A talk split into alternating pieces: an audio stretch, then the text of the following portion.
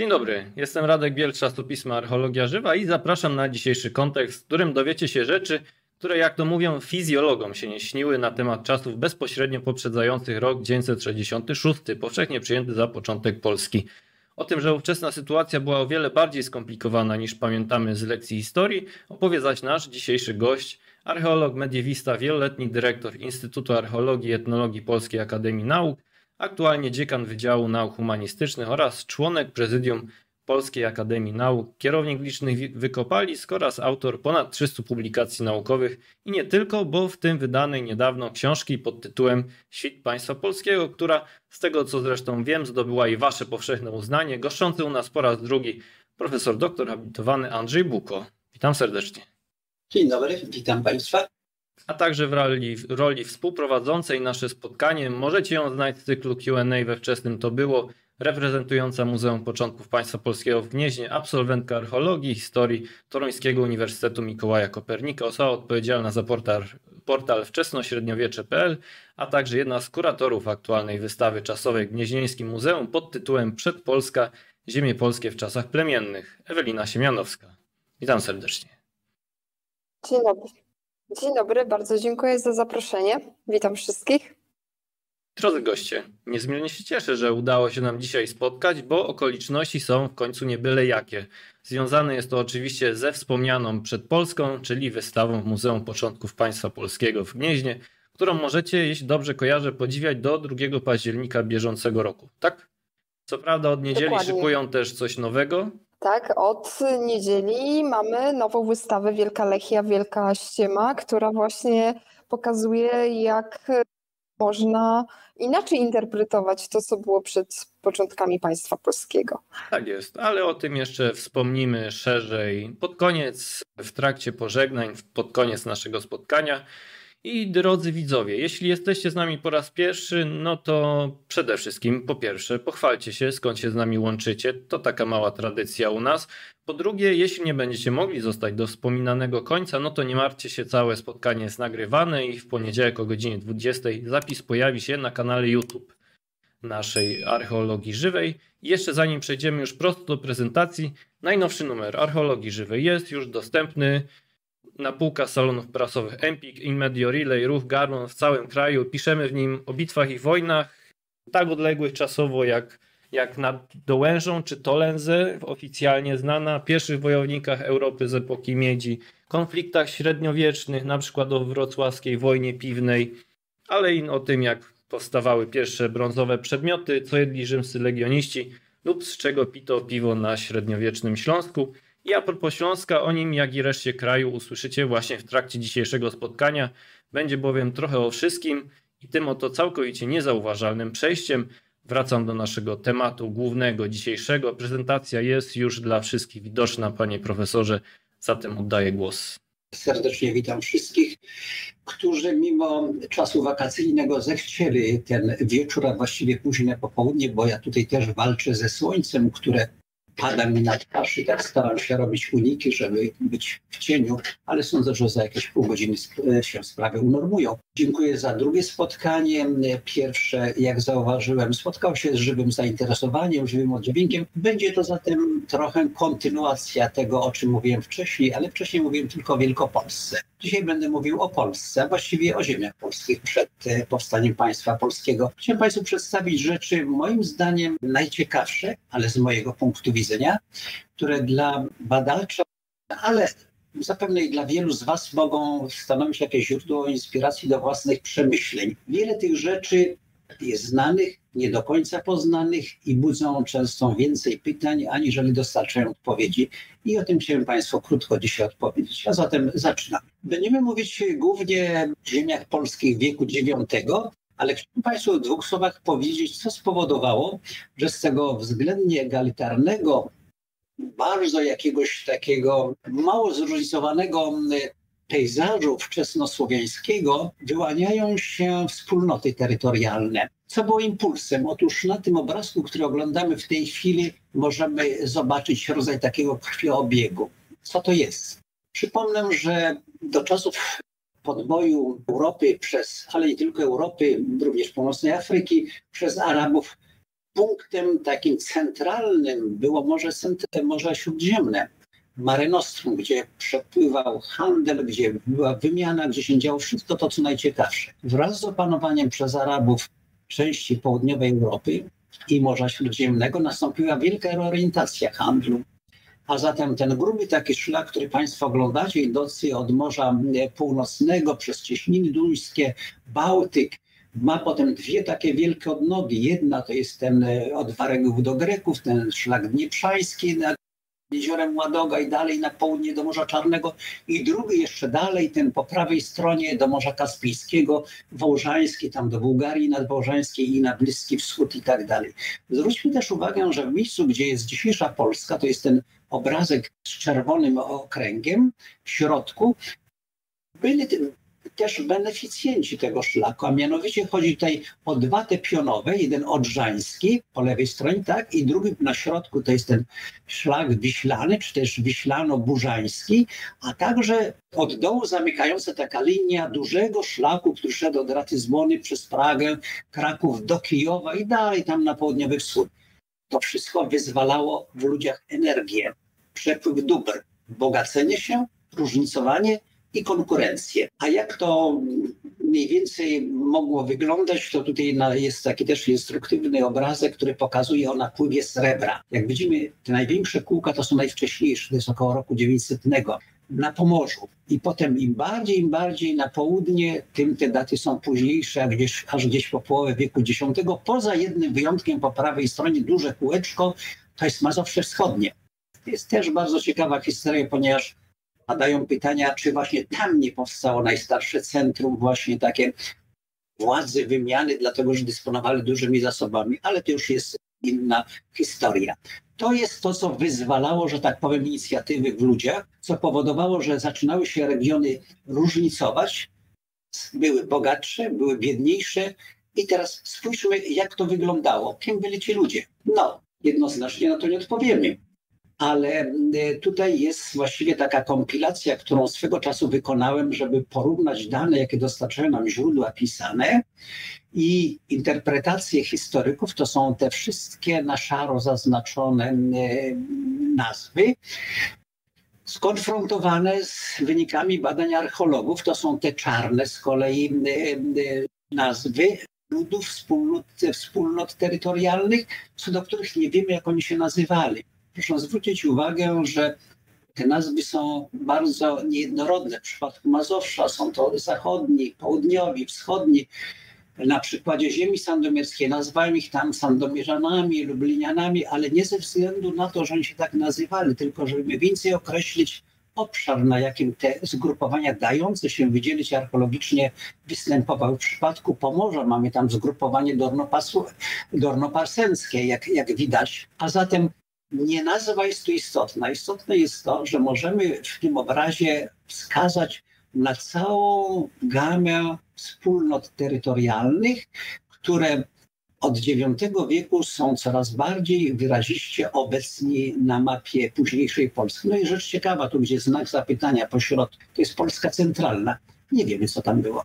Znaczy nie pasują nam tutaj ani do Wiślan, ani do południowych Mazowszan, ani do Sandomierzan. Jest duży, duży obszar, ja do tego potem jeszcze na moment wrócę, który jest jedną taką wielką zagadką, a zarazem dostarcza tam frapujących pytań. Jeżeli byśmy próbowali ich lepiej jeszcze rozpoznać po czynach, to popatrzmy na prawą stronę na tą mapkę. To są grody dziewiątowieczne datowane najogólniej powiedzmy IX wiek, początek X wieku. Po ogrodach możemy rozpoznać tam, gdzie mamy te rodzące się centra władzy, rodzące się centra bogatsze, tych, którzy gromadzili te dobra, którzy o czymś decydowali, w odróżnieniu od innych wspólnot, które takich nie wygenerowały ośrodków. Jak widzimy, jest to bardzo też zróżnicowany obszar, mianowicie na Pomorzu, w całym Pomorzu, w zachodniej Wielkopolsce jest cała masa tych grodów. To są setki, setki grodów. Ale znów zwróćmy uwagę, że obszar Polski centralnej niemalże pusty. Nieco więcej tego obserwujemy po stronie południowo-wschodniej, tu w rejonie pogranicza, no i na, na Pogórzu tutaj powiedzmy karpackim. Ale duży, duży obszar, zobaczmy, jest właściwie pozbawiony tych grodów. A teraz gdybyśmy jeszcze spróbowali jeszcze dodać jeden tutaj czynnik, mianowicie jak te grody wyglądały, znów kolejna niespodzianka. Zobaczmy po lewej stronie teraz tą mapkę. Mianowicie mamy grody wielofazowe i emporia handlowe, mamy grody miniaturowe, zróżnicowane y, formy grodów i chronologia w Wielkopolsce.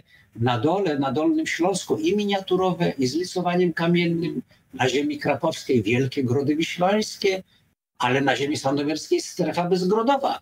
Bogaty obszar, dostarczający nam wielu, wielu interesujących, jest bezgrodowy. I dalej znów pojawiają się wielkie grody w lubelskim. To jest, proszę Państwa, rzeczywistość, z jaką powinien się zmagać archeolog, gdyż to nam wskazuje, że już u źródeł tych wspólnot terytorialnych były bardzo, bardzo zróżnicowane tutaj podmioty. Co było tego przyczyną? Tego też jednoznacznie na to nie odpowiemy, ale pewne rzeczy są godne uwagi. Zrobimy zatem króciutki przegląd tego, co się działo w regionach i na co chciałbym Państwu zwrócić uwagę, co mnie jako archeologa frapuje szczególnie. No jeśli chodzi o Pomorze Zachodnie, to jest ta mapka po lewej stronie, zobaczymy, że jest tego bardzo dużo. Co więcej, e, mamy tam e, różne obiekty, szczególnie nad Dolną Parsentą, które mają e, zróżnicowaną chronologię, ale również różne etnicznie ten zespół do Świelubie, Bardy jest utożsamiany z obecnością Skandynawów i nie tylko to. I w ogóle można powiedzieć, cały ten obszar, który potem przejmuje Kołobrzeg, to znaczy rejon Kołobrzegu, jest bardzo wyraziście zaznaczony. Inne regiony Pomorza nie są tak dobrze rozpoznane. Ale to, co wyróżnia Pomorze Zachodnie, no to są oczywiście te wczesne emporia. Mamy na tej prawej mapce e, tutaj przegląd tych emporiów, właściwie ich lokalizacje, jest ich kilkadziesiąt. Na zielono zaznaczyliśmy te, które dotyczą ziem polskich, dlatego że to jest w ogóle oddzielny świat. Ci ludzie, którzy tam mieszkali, oni nie uczestniczyli w życiu tego, co się działo w interiorze późniejszej Polski. Ich oczy były zwrócone na sąsiadów, ale tych po obydwu stronach morza. Oni czerpali wiele z wymiany, z handlu, no i w ogóle z dóbr kulturowych, z osiągnięć tych właśnie emporiów, które z nimi stanowiły wspólnotę, ale przecież te emporia nie wygenerowały potem ostatecznie żadnego państwa. To można było zadać pytanie, skoro byli sobie tak bliscy, to dlaczego potem nic się nie zdarzyło? No nie zdarzyło się, ponieważ interesy były jak najbardziej różne. Oni mieli też własne aspiracje, własne potrzeby i w gruncie rzeczy e, to była pewna taka wspólnota, która dla określonych celów została stworzona w cudzysłowie i która w pewnym momencie nie znalazła racji bytu. Jest tu jeszcze jedno pytanie. Te emporia najczęściej nie stawały się miastami, ale w przypadku ziem polskich mamy jeden wyjątek. Zobaczmy, że Wolyn jest miastem do dnia dzisiejszego. Ma 1100 lat, a w przypadku zachodniej Europy wiele tych emporiów ślad po nich nie został. Były wielkie, większe od Wolny, ale tylko Wolyn przetrwał, można powiedzieć. Przetrwał wielkiej chwale. Mamy tutaj kilka obrazków jego wielkiego rozwoju we wczesnym średniowieczu. Ta mapa, która pokazuje w środku jego rozwój przestrzenny, to jest ponad 3 kilometry.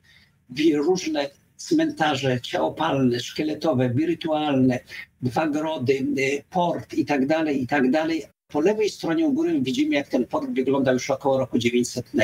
Z pomostami, z zabudową, magazynami, to jest, można powiedzieć, pewien taki model, który można było znaleźć niemal w każdym emporium takim rzemieślniczo-handlowym w całej Europie. No i zabudowa. Zabudowa jest bardzo charakterystyczna, duża. Co do niektórych tych obiektów istnieje domniemanie, że pełniły one jakieś funkcje symboliczne, na przykład u dołu po lewej stronie widzimy ten budynek utożsamiany ze świątynią pogańską, chociaż sprawa jest kontrowersyjna, dlatego że zdaniem innych badaczy to są po prostu wielkie domy kupców ówczesnych. Kto ma rację, trwa dyskusja. Podkreślmy tylko jeszcze te naturalne bogactwo woli na bursztyn, handel bursztynem, skarby, wymiana, no i mnóstwo, mnóstwo importów, które możecie Państwo u góry tutaj oglądać też po środku, włącznie z tą charakterystyczną figurką Światowida Wolińskiego, tą malutką, który sam w sobie jest też przedmiotem dyskusji, jest przedmiotem kontrowersji, czy słowiański, niesłowiański, czy rzeczywiście to jest e, posążek bóstwa i czy ma związek z tą kąciną, czy też nie. to na razie zostawiamy. To jest wielki potencjał badawczy Wolina cały czas jeszcze na parę generacji. No i jeszcze bardziej zagadkowe po stronie wschodniej. Na mapce góry widzimy teraz ten cały to itinerarium, jako odbył Wulfstan, dziewiątowieczny podróżnik anglosaski, który podróżował z Hedeby do właśnie Truso, zagadkowego Truso. To w staroangielskim widzicie Państwo fragment tekstu itinerarium Wulstana z opisu według króla Alfreda. To jest przeróbka dzieła Rosjusza na temat historii świata. Wulfstan sete that he gefore of Hedum that he were on Truso on Sifandagum and Nichtum. Powiedział, że podróżował z Hedeby, z Heidhabu do Truso w ciągu siedmiu dni, siedem nocy. Miał cały czas po prawej stronie kraj słowiański. No, trzeba powiedzieć, że ten e, zagadkowy zapis, który budził tyle właśnie również emocji, wyobraźni, ostatecznie w latach 80. ubiegłego stulecia znalazł egzemplifikację w odkryciach archeologicznych. Chodzi tutaj o odkrycia e, niedaleko Elbląga, koło Janowa Pomorskiego, osady, która wydaje się nie należy już specjalnie wątpić, że chodzi na, o to legendarne nad jeziorem Drużno Truso. Tak przynajmniej o tym można y, powiedzieć na przykładzie odkryć samej zabudowy, której rekonstrukcję oglądamy po lewej stronie, jak i licznych importów wszelakich. Wszystko to wskazuje, że ten ośrodek funkcjonował gdzieś od końca VIII, na pewno IX do pierwszej połowy X wieku i co ciekawe, zbudowany przez Duńczyków, przez Duńczyków, nie przez Szwedów, którzy tutaj byli też e, obecni, tylko to jest właściwie takie dziwne, tak daleko od miejsca bardziej ich bliskiego na terytorium właściwie pruskim, Truso, Truso, daleko stąd. W tym przypadku Truso należy połączyć też z całą tą historią, co mogło się dziać na, nad Zatoką Gdańską. Bo mamy tutaj kilku pretendentów. Z jednej strony właśnie to Truso, o którym przed chwilą mówiłem, ale z drugiej strony to jest właśnie kwestia Gdańska, narodzin Gdańska, no i Pucka. No i Pucka. Puck sam sobie jest tutaj e, takim wdzięcznym przedmiotem badań. Zresztą zauważyłem, że Państwo mieliście już jedno spotkanie na temat Pucka i jego zadziwiającej historii. Są tam rzeczy po prostu trudne do pojęcia. Zwróćmy uwagę, że mamy miasto XII-wieczne, XIII-wieczne, to, czym są odkrycia w Zatoce Puskiej, to jest dziewiątowieczne. Mówimy o wrakach, mówimy o pomostach, o porcie i tak dalej. Jest też rzecz zadziwiająca, że z tym IX wiekiem nie mamy właściwie żadnego junktim, jeżeli chodzi o ląd stały, aczkolwiek jest jeden wyjątek. Jeden z moich współpracowników pisał pracę magisterską z ceramiki w Pusk i się okazuje, że w materiałach, które miały do analizy, jest sporo ceramiki dziewiątowiecznej i to jest pierwszy namacalny ślad, że coś tam w IX wieku było. Problem polega wszakże na tym, że nie ma pierwotnych kontekstów, nie ma struktur dziewiątowiecznych. Mimo, że Puck jak mało ile ośrodków został naprawdę dokładnie spenetrowany. Zatem można powiedzieć, że przed Puckiem jest jeszcze długa, długa historia, żeby rozstrzygnąć, jakie były jego rzeczywiste początki ale niewątpliwie zaistniał wcześniej aniżeli Gdańsk. Z Gdańskiem jest też historia, powiedziałbym, dosyć złożona, ponieważ są głosy, iż tam wszystko działo się już na początku wieku X. W latach dwudziestych odkrycia pod ratuszem gdańskim na Długim Targu wskazują, że istniały tam elementy zabudowy właśnie już z lat dwudziestych X wieku. Pytanie wszakże, co tam było, nie zostało dokładnie rozstrzygnięte. Ja sądzę, że tutaj ważny jest jeszcze jeden ślad, mianowicie, że powstanie Gdańska to jest czas, kiedy mamy zmierzch Truso i czas, kiedy mamy zmierzch Pucka. Więc teraz jest pytanie, czy pomiędzy tymi, trzema ośrodkami nie istnieje jakaś współzależność, byśmy powiedzieli, historyczna. Mianowicie, czy to nie powstanie Gdańska spowodowało z jednej strony upadek Truso, a właściwie jego agonię, bo to, ten ośrodek dogorywał. Przez sport on, on następowała jego taka ruralizacja. Z dużego ośrodka stawał się taką, byśmy powiedzieli, osadą, coraz mniej mniej widoczną. Monety w ogóle tam od, co najmniej stulecia już nie, był, nie było dopływu nowych monet, dziewiątowieczne monety tam są najmłodsze, ale one jeszcze na początku X wieku funkcjonowało. Było coś jeszcze. No i Puck, gdzie mamy skarby, gdzie mamy, gdzie mamy poświadczone te wraki, gdzie mamy port, ale który w X wieku po powstaniu Gdańska nie zafunkcjonował. Zatem być może, że to właśnie powstanie Gdańska pozostaje w jakichś relacjach, po pierwsze ze schyłkiem Truso i z czasowym zanikiem Pucka, bo przecież Puck się potem odradza. Mamy ten już potem XII-XIII wieczny jako ten regionalny ośrodek nad Zatoką Gdańską.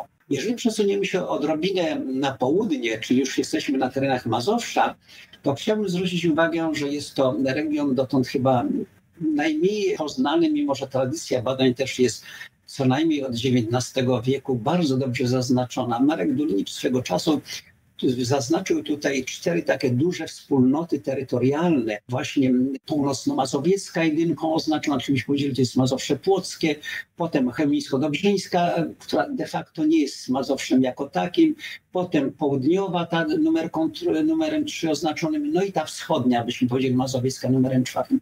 De facto my mamy te dwie wyraziste, tą co jest jedynką i czwórką zaznaczoną, czyli byśmy powiedzieli to stare Mazowsze i wschodnie Mazowsze. Mazowsze korzysta tutaj z tego szlaku, który na mapce od dołu widać Wiślano-Bożańskiego, to jest ten na czerwono zaznaczony. I to ma też kapitalne znaczenie dla stawiania wielu pytań badawczych. Ja wspominałem Państwu wcześniej o tym, że te najstarsze skarby, co były takie duże, około 900 roku i tak dalej, są też tu na Mazowszu to jest jeden z najstarszych obszarów tego handlu wielkiego. No i było pytanie, to dlaczego tutaj nie wygenerowali tych najstarszych ośrodków? Dlaczego tutaj się wszystko to nie rozwinęło? No jest to istotne pytanie, natomiast faktem pozostaje, że tędy przebiegał jeden z tych bogatszych szlaków, który kontynuował się jeszcze po początki państwa. To sobie widzicie Państwo skarb Ściechanowa, wycinek skarbu Ściechanowa z 970 roku. To się powiedzieli, już jest taka końcowa faza, ale olbrzymia ilość skarbów, monet dotyczy wieku IX i drugiej połowy wieku IX. I to jest to, co widzimy, te ośrodki po lewej stronie na mapce, związane z tym wielkim handlem. Takie jak Brześć, Mielnik, prawda, dalej tam tutaj rejon koło Chełma, to są wszystko szlaki dziewiątowieczne prowadzące dalej w kierunku Morza Czarnego. Natomiast ośrodków, gdy się pytali, a co z grodami? Otóż grodów na Mazowszu jest sporo. W środkowej mapce oglądamy, jak dużo ich jest. One są późniejsze. Poza wyjątkami, ale te wyjątki są też charakterystyczne tylko dla Mazowsza. Mianowicie badania wykazały, że mamy tutaj grupę kilkunastu grodów, ale tak bliżej dziesięciu, aniżeli powiedzmy dziewiętnastu, takich jak właśnie Wola Szydłowska, Moksz, Słupno, Raciąż i tak dalej, które mają zadziwiająco podobne daty, około roku 900, to jest 880, 890, 900 i tak dalej. I co ciekawe, wszystko około 910, 920 roku się kończy. Powstały w ciągu jednej generacji i z nieznanych przyczyn znikły. Też pytanie, dlaczego późno powstały i dlaczego zaraz potem zostały zniszczone? A jeżeli tak, to przez kogo? To jest pytanie, na które do końca nie mamy jeszcze tutaj odpowiedzi. To, co również jest charakterystyczne dla Mazowsza, no to oczywiście poza tym brakiem wczesnych ośrodków centralnych władzy, biskupstwo jest późne, jest z drugiej połowy XI wieku. No jest pytanie, co zatem tutaj się działo przed powstaniem państwa? Mamy jeden bardzo ciekawy wyjątek, jeżeli chodzi o grody. Po prawej stronie Grodzisko w Nasielsku. Nieduże. To ma gdzieś 40 metrów średnicy, zadziwiająco małe, byśmy powiedzieli, ale ma jedną rzecz charakterystyczną. Ono powstało w drugiej połowie IX wieku, gdzieś w latach 60. IX wieku i nieprzerwanie trwa do XIII wieku. Proszę zwrócić uwagę, jest to fenomen. Zmieniały się układy polityczne. Powstało państwo, gród w tym samym miejscu trwa, ale nigdy nie stał się ośrodkiem centralnym. To nie Nasielsk stał się ośrodkiem centralnym, to Płock się stał ośrodkiem centralnym. Ale co było tutaj? Co generowało tutaj siłę napędową rozwoju tego środka? Nie mam na to jasnej odpowiedzi. To jest jedna z zadziwiających zagadek też Mazowsza, właśnie to długie trwanie e, nasielska, wczesna chronologia, bo to jest bardzo wczesny jako bodajże jedyny, nie znam innych takich, i trwający nieprzerwanie po wiek XIII, Kasztelania, ośrodek na Sielsku Balzwarz. Nie są to bynajmniej jedyne pytania dotyczące ośrodków centralnych Mazowsza. Pór pomiędzy Włocławskiem i Płockiem, co było wcześniej. Czy gród Włodzisława, Włodzisławie, tutaj jak go zwał, tak go zwał. Chodzi oczywiście tutaj o kogoś o tym imieniu, kto tam uczestniczył w traktatach zawieranych z Bizancjum na początku wieku X. Czy Włocławek jest grodem Włodzisława? Jeżeli patrzymy przez pryzmat drzwi katedry włocławskiej, to tak, spójrzmy, ta jedna kwatera to jest właśnie gród Włodzisława i wypisane jest, że to jest z wieku IX.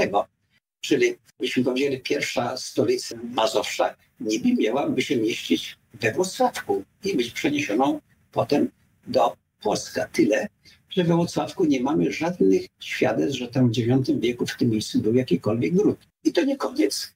Spójrzmy teraz na wzgórze Tumskie w Płocku, stolica Mazowsza. Co było przed powstaniem e, państwa polskiego tam? Nie było ogrodu, nie było ogrodu. Włodzimierz Szafrański swego czasu sformułował tezę, że było tutaj to właśnie uroczysko, pozna, uroczysko pogańskie, które widzimy tak zrekonstruowane przez tego badacza, płonące ogniem. Były tam świadectwa ofiar, krwawych ofiar. Była czaszka małej dziewczynki, był niby ołtarz ofiarny i tak dalej, i tak dalej. Te rzeczy były wyrwane z kontekstu, a zatem nie bez przyczyny zostały one krytycznie ocenione potem przez kolejne pokolenia badaczy i de facto zrezygnowano z koncepcji, że w Płocku znajdowało się przed powstaniem miasta e, centrum kultowe. Ale ja nie jestem do końca przekonany, czy nie wylano przy okazji dziecka z kąpielą. I objaśnię Państwu dlaczego. Mianowicie Spójrzmy teraz, nie wiem czy one wyraźnie są widoczne, te dwie takie rycinki po prawej stronie, które pokazują wzgórze tumskie u góry przed powstaniem państwa polskiego w otoczeniu grodów i punktów osadniczych i u dołu to samo wzgórze po powstaniu. Ja zadaję sobie pytanie, jak to jest możliwe, że przed powstaniem Polska ten najładniejszy widokowo, topograficznie punkt jest kompletnie pusty. Dookoła są ośrodki, ale wzgórze tumskie jest puste. Co spowodowało, że jak tylko powstał Płock, to wzgórze ma tak zagęszczone osadnictwo jak nigdy wcześniej. To jest pierwsze pytanie moje. Drugie to jest taka z kolei skojarzenie, być może, że luźne, ale odnoszące się do Gniezna. Pani Ewelina Siemianowska zapewne sobie przypomina, że przed powstaniem Gniezna ta najwyższa jego część była wyłączona z użytkowania. Tam, gdzie powstał ten ośrodek pogańskiego kultu w najwyższej części. I on jeszcze przez, już nawet po powstaniu pierwszej świątyni, cały czas tam gdzieś był, żył się, funkcjonował. Dopiero około 1980 roku zostało on to włączone, nastąpiła inkorporacja do całego tego duże, dużego zespołu. Ale przecież przed powstaniem Gniezna to było puste miejsce. To było niezasiedlone, tak jak tu wzgórze Tumskie w tym wszystkim. Było coś, co spowodowało, że to miejsce zostało w cudzysłowie oszczędzone, czy też uhonorowane tym, że nie wolno było tam stawiać żadnych centrów osadniczych. To, co widzimy na tej dolnej mapce, że jest tego pełno. A punkt jest najpiękniejszy. No nikt mi nie powie, że tego miejsca nie dostrzegano również w przeszłości. Przecież nawet Przecież nawet y, widzimy w kronice Galla, że kiedy schorowany Herman nie mógł już chodzić, tego na tym fotelu wypychano właśnie tutaj na tą krawędź, gdzie no na Ostrowiu Tumskim, żeby mógł patrzeć na Doliny Wzgórz. Piękny krajobraz, piękne wzgórze. I to wyglądałoby z tego przeglądu tutaj osadnictwa przedpaństwowego, nikt tego nie dostrzegł. No przecież ślepy by dostrzegł, mówiąc już kolokwialnie. Coś tam jest nie tak. A zatem ja zgadzam się z tym, że e, tutaj te świadectwa kultu pogańskiego są nieprzekonujące. Dla mnie też one są nieprzekonujące. Ale to, że to nie zostało zasiedlone, a jak tylko powstało państwo polskie, że zostało natychmiast włączone, objęte intensywną akcją osadniczą, musi mieć jakieś przyczyny. Ale kiedy miałem spotkanie autorskie w Płocku właśnie z kolegami, powiedziano mi o jeszcze jednej bardzo ciekawej rzeczy, a mianowicie, że znaleziono tam czaszkę konia e, właśnie na wzgórzu tumskim, które celowo zostało tam zdeponowane i że ten koń miał pewne cechy charakterystyczne. Poza tym, że był wyjątkowo dorodny, że bardzo długo żył i nigdy nie był używany do, właściwie do ciężkiej pracy. No, nie będę mówił, z czym się kojarzą zwierzęta, które są duże, piękne, dorodne nieużywane do żadnej ciężkiej pracy. No wystarczy poczytać również kronikarzy, chociażby Radogosz i te konie w świątyni Świętowida i tak dalej, i tak dalej.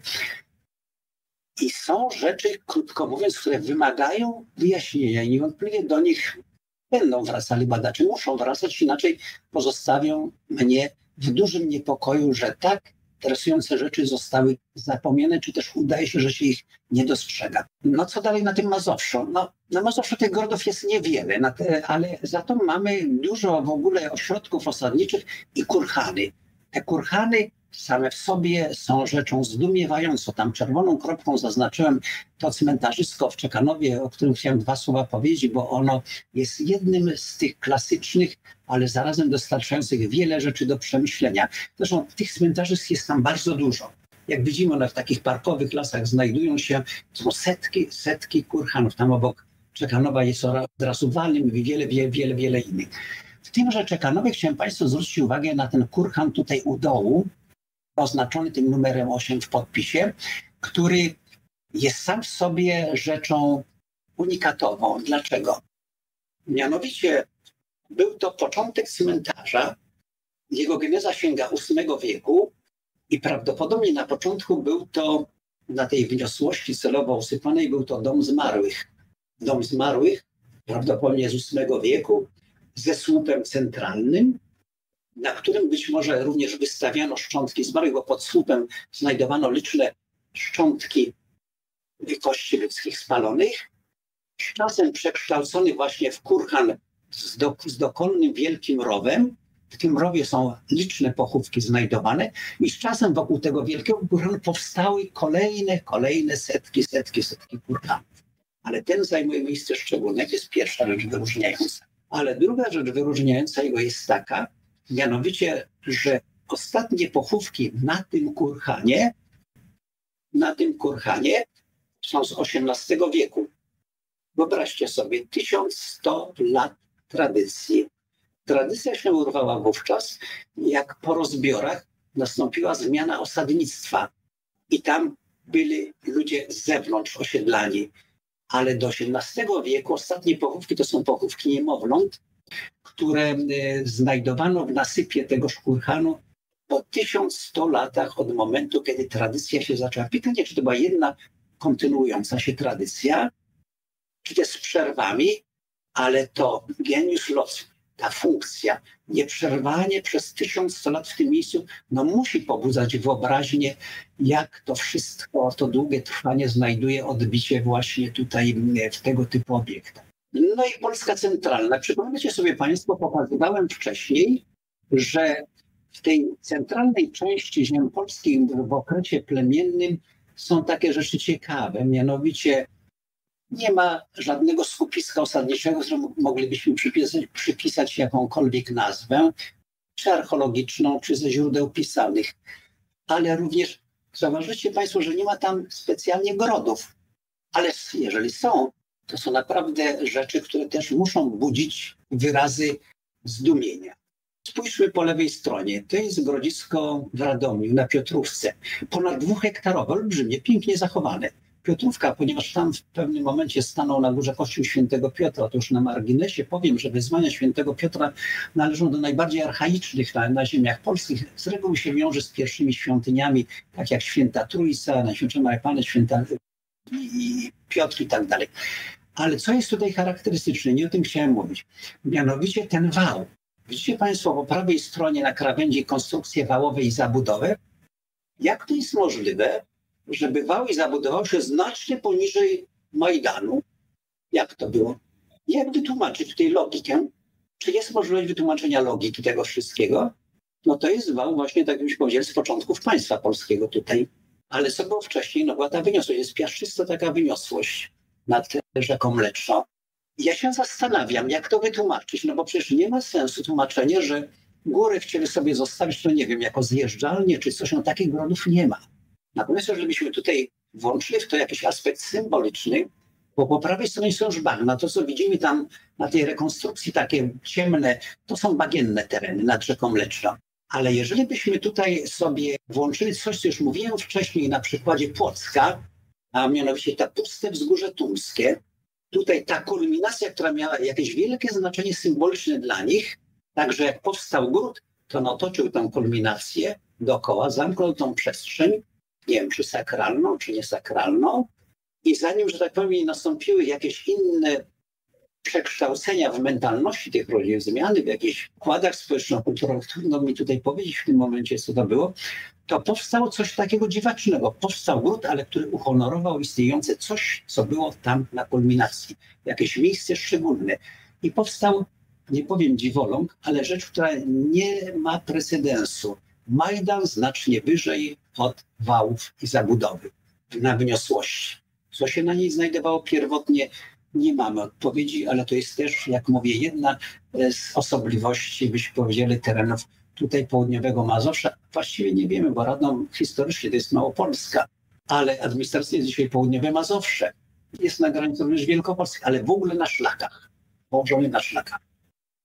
Drugi przykład też, który chciałem Państwu pokazać z tych terenów pogranicza, to jest tutaj po prawej stronie, mianowicie Łęczyca i Czerchów. Łęczyca i Czerchów. Łęczycę mamy na tych dwóch obrazkach, która sama w sobie zasługuje uwagę, na uwagę dlatego, że mamy gród, a przy nim tu na dolnym obrazku takie miejsce, które e, uważane jest za miejsce kultowe, które funkcjonuje też gdzieś od VIII wieku i nie wiadomo, czy tutaj byli strażnicy tego miejsca, czy też, że tak powiem, była to oddzielna taka część do odprawiania kultu. Łęczyca trwa zatem, byśmy powiedzieli, już też gdzieś od VIII wieku i tak jak mówiłem w przypadku Nasielska, jej rola była zawsze wielka, zawsze znacząca w historii Polski.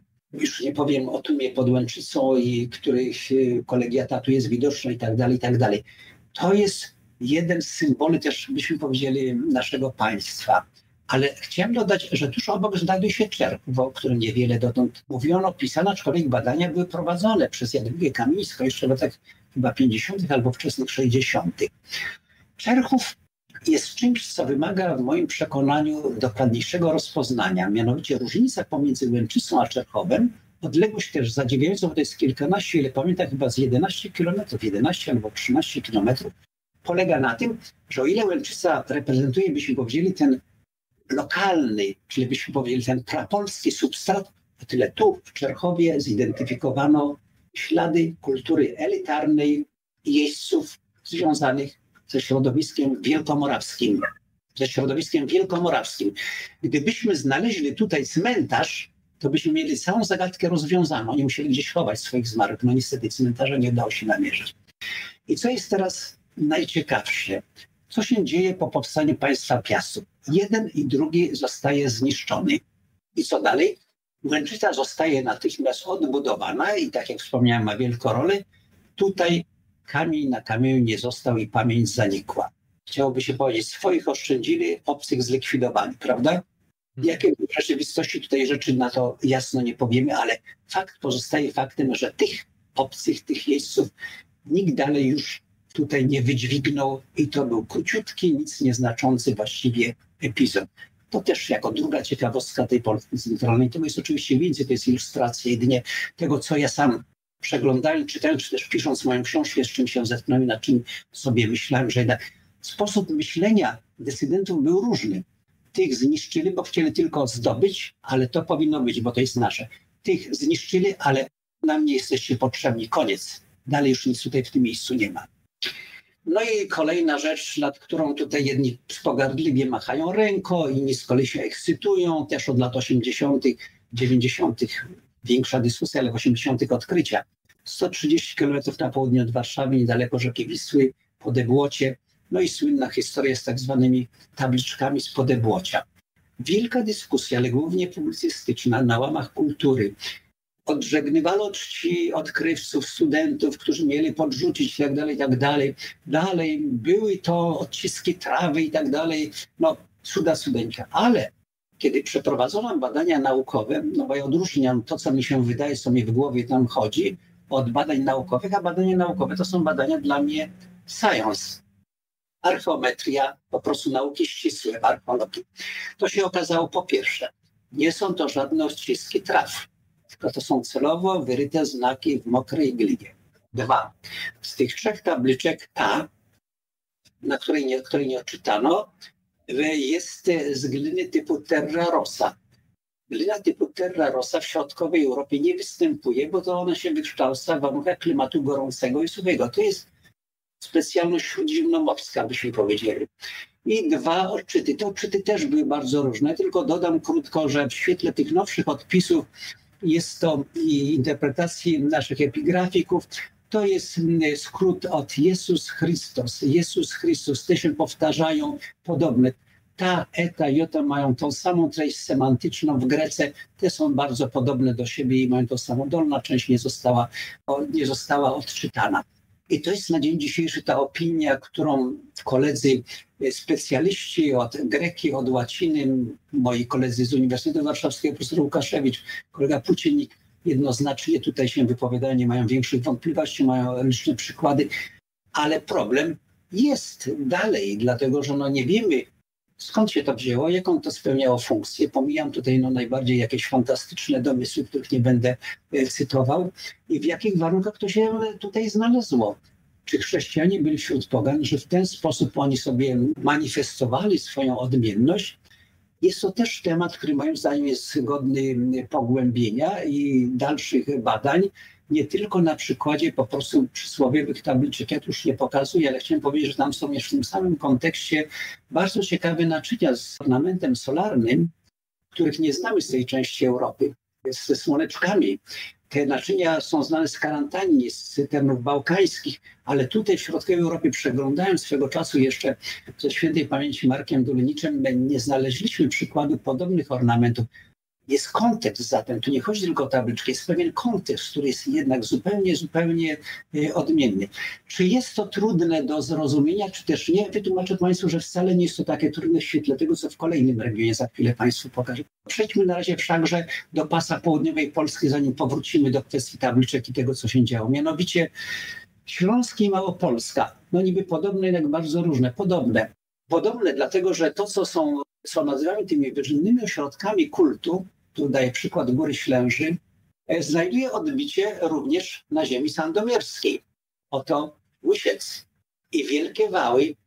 Mamy rzeźby, małym rzeźby. Oczywiście, że też tutaj pewne rzeczy są niepotrzebnie wyrwane z kontekstu, bo ta, ten święty Emeryk, jak to powiada legenda, który idzie do góry, tam nie pamiętam ile milimetroka, jak dojdzie do szczytu, to będzie koniec świata to niekoniecznie jest w kontekście pierwotnym, a raczej wtórnym. Te rzeczy mogły powstawać zupełnie później z tymi znakami krzyża ukośnego, więc te konteksty są pogmatwane. Ale są rzeczy, które jednak budzą zdumienie, które zastanawiają.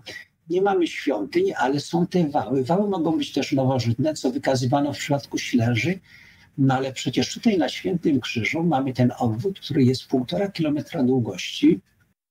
Dotąd przerwami, jest część starsza, część młodsza, ale jednak w tych wałach występują materiały dziewiątowieczne. Występują materiały dziewiątowieczne. Tutaj w tej chwili to jest trochę zrekonstruowane, ale e, w sumie tak to, tak to wygląda.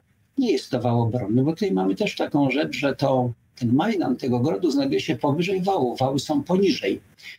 Ale jeżeli jest zamknięcie jakiejś przestrzeni symbolicznej, no to jest problem mimo że poddawane jest, że tak powiem, krytycznej tutaj weryfikacji, czy to w ogóle były wały kultowe, czy obronne i tak dalej, problem moim zdaniem jest godny uwagi i wymaga również dalszych jeszcze analiz. I teraz ten Śląsk, czym się charakteryzuje, z czego czerpał swój dobrobyt? No to mamy ten szlak właśnie odrzański, ten szlak odrzański. Czym on dla archeologów owocował? No, no mamy znaleziska staromadziarskie, kultury staromadziarskiej. Mamy topor typu Franciska, zachodnia Europa. Mamy wyroby z bizantyjskiej i tak dalej, i tak dalej. To jest tylko krótka ilustracja tego potencjału, jaki tam się, jaki tam się znajduje. Ale nie to jest tutaj chyba najciekawsze. Mianowicie grody. Grody są bardzo różne. Są duże, są małe, są wielkie ale są wśród nich szczególne, te właśnie, które są z rysowaniem kamiennym, co oglądamy tutaj na przykładzie Dobromierza. Mianowicie one występują na terytorium wielkomorawskim.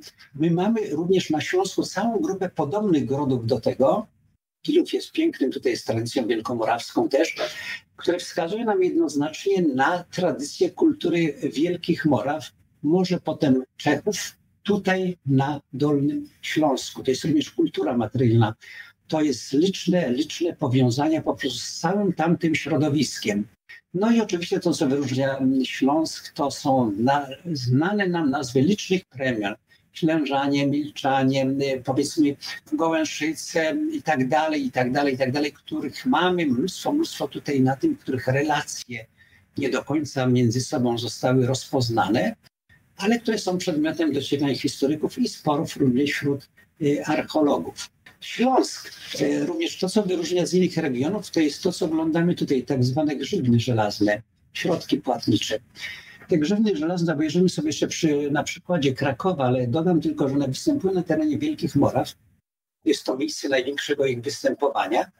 One są również z ziem polskich. Największe skupisko właśnie jest z y, Krakowa, ale występują też w Norwegii. Na Śląsku te grzywny żelazne są jedną z cech wyróżniających tamtejszą kulturę materialną i coś, co w ogóle nie znajduje gdzie indziej odpowiedników, mianowicie te misy śląskie, żelazne misy śląskie, znajdowane w grobach. Pytanie, czy pełniły rolę takie jak tutaj tych grzywien, środków płatniczych, czy też tezauryzacji dóbr materialnych? A jeżeli tak, to skąd się ten pomysł narodził? Ciężkie, mało, że tak powiem, praktyczne, a jednak je gromadzono. Jest to rzecz, na którą powiem szczerze, nie znajduję jednoznacznej odpowiedzi.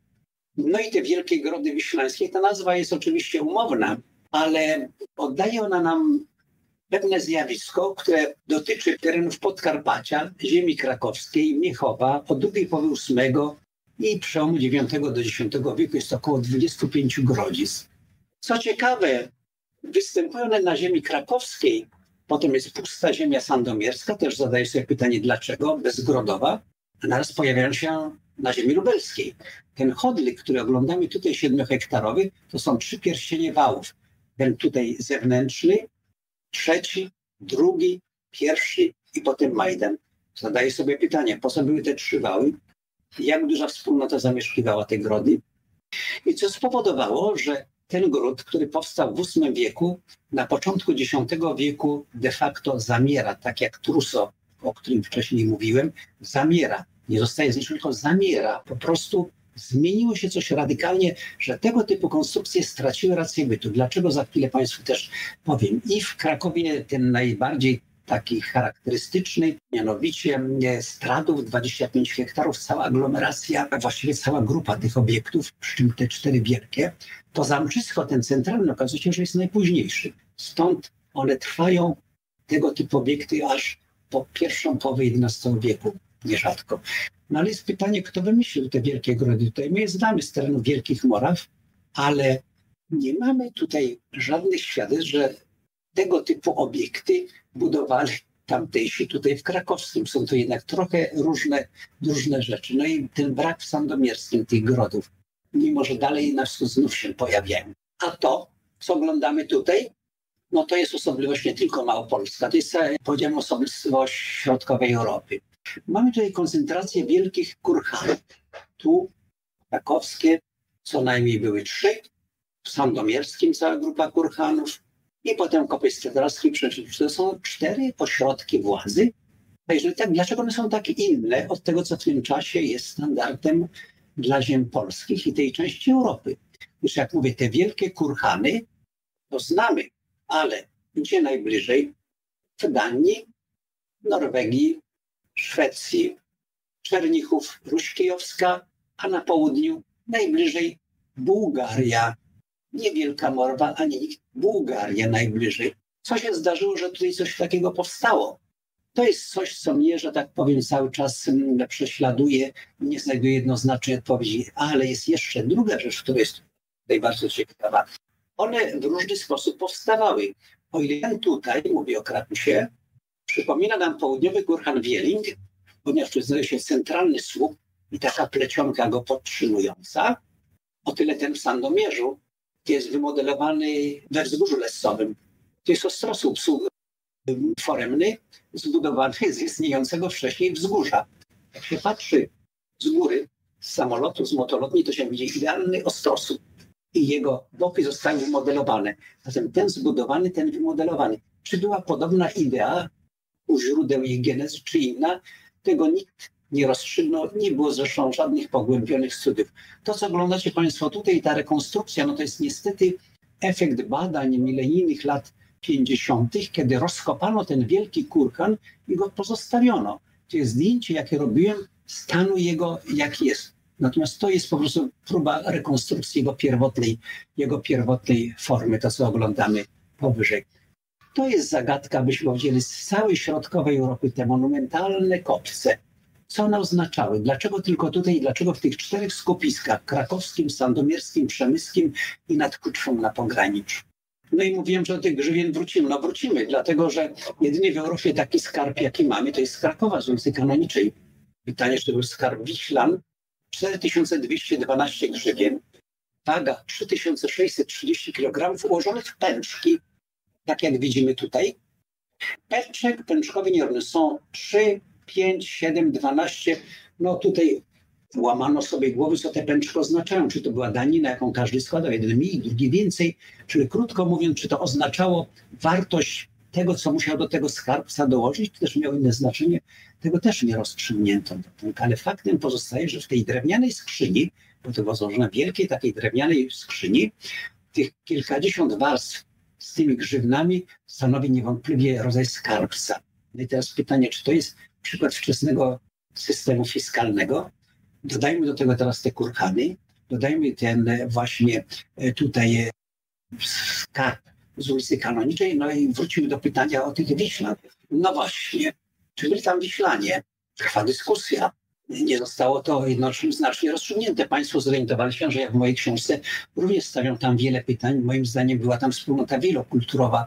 Wiślanie jako tacy, mniejsza o nazwie, ale jakaś taka wspólnota o nazwie podobnej mogła tam istnieć, ale nie jako jedyna. Ale mamy tutaj trzy niezależne źródła biograf bawarski, żywot świętego Metodego i choreografia króla Alfreda w opisie Germanii.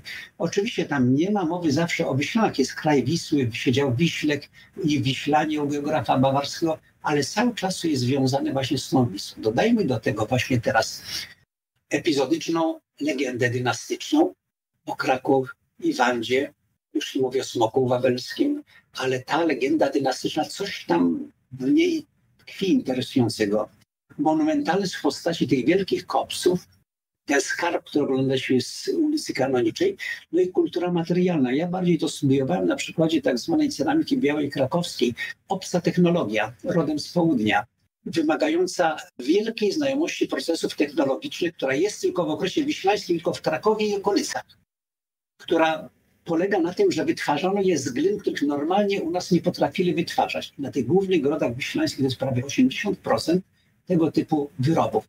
Żałuję, że miała powstać praca doktorska jednej z koleżanek Charkowej, że nie doprowadziła jej do końca, bo to byłaby kapitalna rzecz w przyczynku odnośnie właśnie tych ludzi, którzy tam tworzyli, bo to było tylko w głowach określonych ludzi. Po nich ich sukcesorzy nie byli w stanie takich wyrobów wytwarzać. No po prostu. To nie jest jedynie adopcja technologii. To trzeba było potrafić. Jak nie było tych, którzy potrafili, przestało to istnieć. No i mamy jeszcze ten kopiec właśnie też Wandy, niestety niezbadany dotąd. Długoż o tym pisze, że to na wzór ojca Kraka, również i Wandzie zbudowano taki y, kopiec. Co tam jest w środku, tego nie wiemy. Kiedyś próbowaliśmy projekt napisać, y, żeby przeprowadzić badania niszczące, ale właśnie z użyciem zaawansowanych metod tego kopca, no niestety nie dostał finansowania, więc dalej być, możemy sobie w tej chwili tylko fantazjować, o ile wiemy tu, jak to jest zbudowane, o tyle tutaj pozostaje to nadal, że tak powiem, śpiewem przyszłości. No i wracamy teraz do tych tabliczek z podebłocia, o których wcześniej mówiłem, i Grody nad Chodelką, ale to nie jest tylko kwestia Grody nad Chodelką.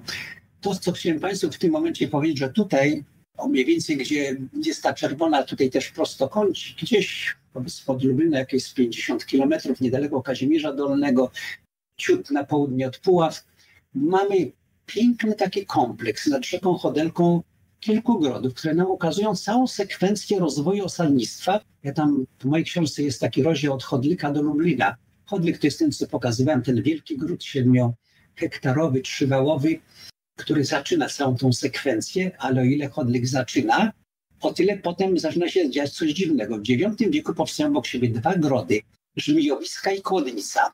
Potem w X czy początku XI wieku dalej na północ powstaje gród w Podgórzu, przeprawa, gród. Podebocie jest ciut, ciut, ciut wyżej. A teraz dlaczego te tabliczki chrześcijanie? Proszę zobaczyć tutaj na te znaleziska kultury materialnej. To jest kultura wielkomorawska, madziarska i byśmy powiedzieli naszych sąsiadów z południa. Jeżeli doszli tutaj, to dlaczego mogło ich nie być 30 kilometrów dalej, powyżej, po Debłociu?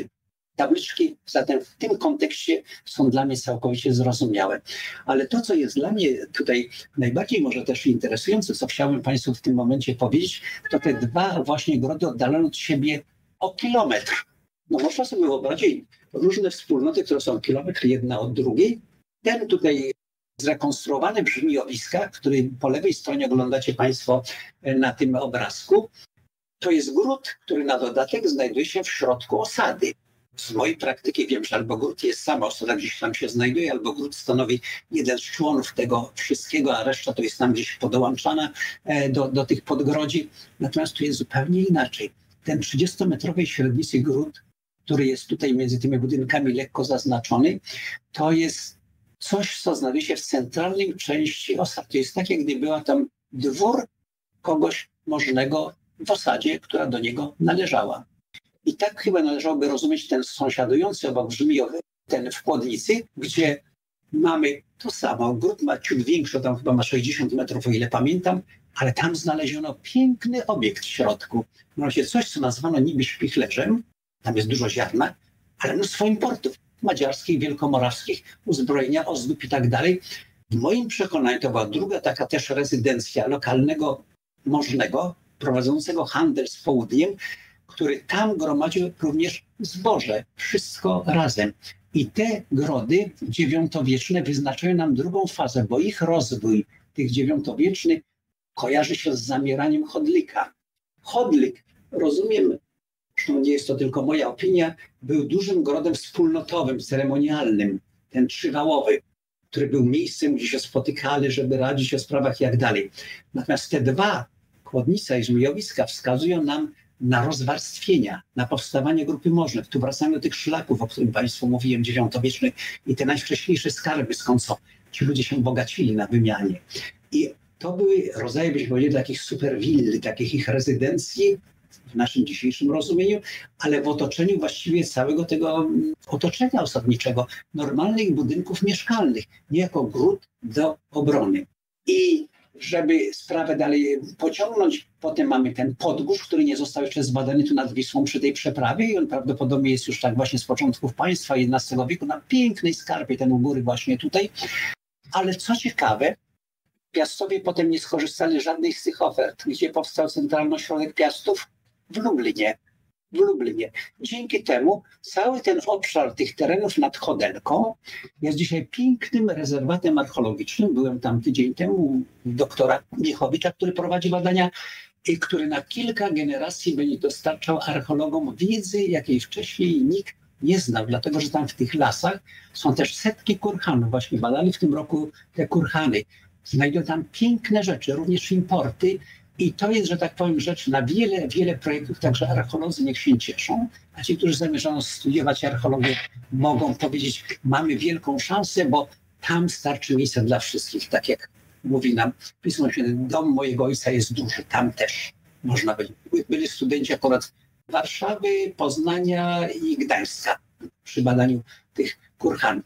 To jest, proszę Państwa, fenomen osadniczy, możliwość prześledzenia sekwencji osadniczej od okresu właściwie wczesnosłowiańskiego, bo tam są też otwarte osady, które nie są jeszcze zbadane, mówimy tylko o grodach, aż po narodziny państwa. I to w całej okazałości, bo również cmentarzyska osady, również wały podłużne, o których nie bardzo wiadomo, co one oznaczają i wiele, wiele jeszcze innych. Jeżeli mówimy o ciekawych rzeczach e, tych wschodnich, to przejdźmy na teren pogranicza, grody na Bagdach. To jest dla mnie było, powiem szczerze, zupełnie nowe doświadczenie życiowe przy okazji moich badań na ziemi chemskiej. Mianowicie okazuje się, że w Polskim Parku Krajobrazowym, ten co mamy na mapie, a więc tu gdzieś pomiędzy e, Włodawą, Brześciem, Białą Podlaską, to się znajduje, jest cała grupa grodów położonych na bagnach. Po prawej stronie widzi Państwo tą ścieżkę, którą maszerują moi koledzy. do tej kępy, która się tutaj znajduje, pół metra dalej wpada się i się ginie. Natomiast to jest ścieżka, którą znają miejscowi strażnicy tylko i którą się chodzi. Natomiast tam jest piękne wyniesienie piaszczyste, na nim jest bruk. Są trzy groble, znaleziska, w tym ostrogi, y, znaleziska elitarne, jakieś miejsce szczególne. Na pewno nie osadnicze, bo tam nie ma powiedzmy ani zabudowy, ani jakichś właśnie śladów długotrwałego pobytu, ale mogło pełnić rolę schronieniową i miejsce odprawienia pewnych ceremonii właśnie na takich wyspach na bagnach. To jest bagno saktanowskie. To, którego pokazuję Państwu tutaj, Kulczyn, jest nieco inaczej zbudowane. Mianowicie znajduje się tam niewielki gród. Ale mówię, kiedy mówię gród, to proszę wziąć pod uwagę, że to ma w sumie 16 metrów średnicy. A więc tam mógł być ktoś z rodziną. Nawet pozostali byli tutaj, na tej osadzie. I to jest też się idzie groblą do tego, jest ten gród. Razem z tym gród ma też drugą taką właściwość, a mianowicie jego rdzeń stanowi coś, co mi przypominało mur z surowych cegieł, które zostały spalone potem. Coś, co można sobie jedynie porównać, jeżeli się ze środowiskiem hazarskim, Sarkiel, Biała Wieża i tak dalej by kojarzyło, ale nie tutaj. Coś, co jest nowego. I są tam również importy być wzięte ze śrada, ze świata stepowego. No i ten, który tutaj mamy w Busównie, który publikowaliśmy z kolegą, mianowicie składający się z trzech wałów taki obiekt w Busównie. Busówno też jest niedaleko Chełma. Co go wyróżnia? No pomijając te, że są trzy wały, to wszystko funkcjonuje od IX do XIV wieku, na, na granicy, na pograniczy polsko-ruskiej. To, co jest dla mnie tutaj fenomenem, to jak objaśnić, że przechodziło to z rąk do rąk przez 400 lat i cały czas ten gród funkcjonował że to była taka trwała tkanka, co spowodowało, że było takie jakieś też geniusz loci, bez względu na to, kto to zajmował, to dalej się tym zajmował i dalej to funkcjonuje. To jest bardzo rzadki przypadek. Bardzo rzadki przypadek, mnóstwo ciekawych odkryć związanych właśnie tutaj z badaniami tego, tego grodu busownie. No i samo pogranicze już, wojownicy i kupcy, czyli Madziarzy w Przemyślu, początek X wieku, aczkolwiek trwa dyskusja, czy nie byli oni z czasów chrobrego. Wydaje się jednak, że ten horyzont, byśmy powiedzieli, madziarski i wczesno-dziesiątowieczny jest nadal tutaj prawdopodobny. No i kolejny z tych wielkich kopców jeszcze zbudowany inaczej, bośmy mieli tutaj projekt badawczy dotyczący kopca tatarskiego, zwanego też kopcem Przemysława. On jest nabudowany na cokole, na cokole skalnym. Mianowicie dół jest naturalny, ale nadbudowano są jego górę. Zobaczmy, że w przypadku tych monumentalnych kopców możliwości ich wznoszenia są bardzo, bardzo zróżnicowane. Od usypanych poprzez wymodelowane do nadbudowanych.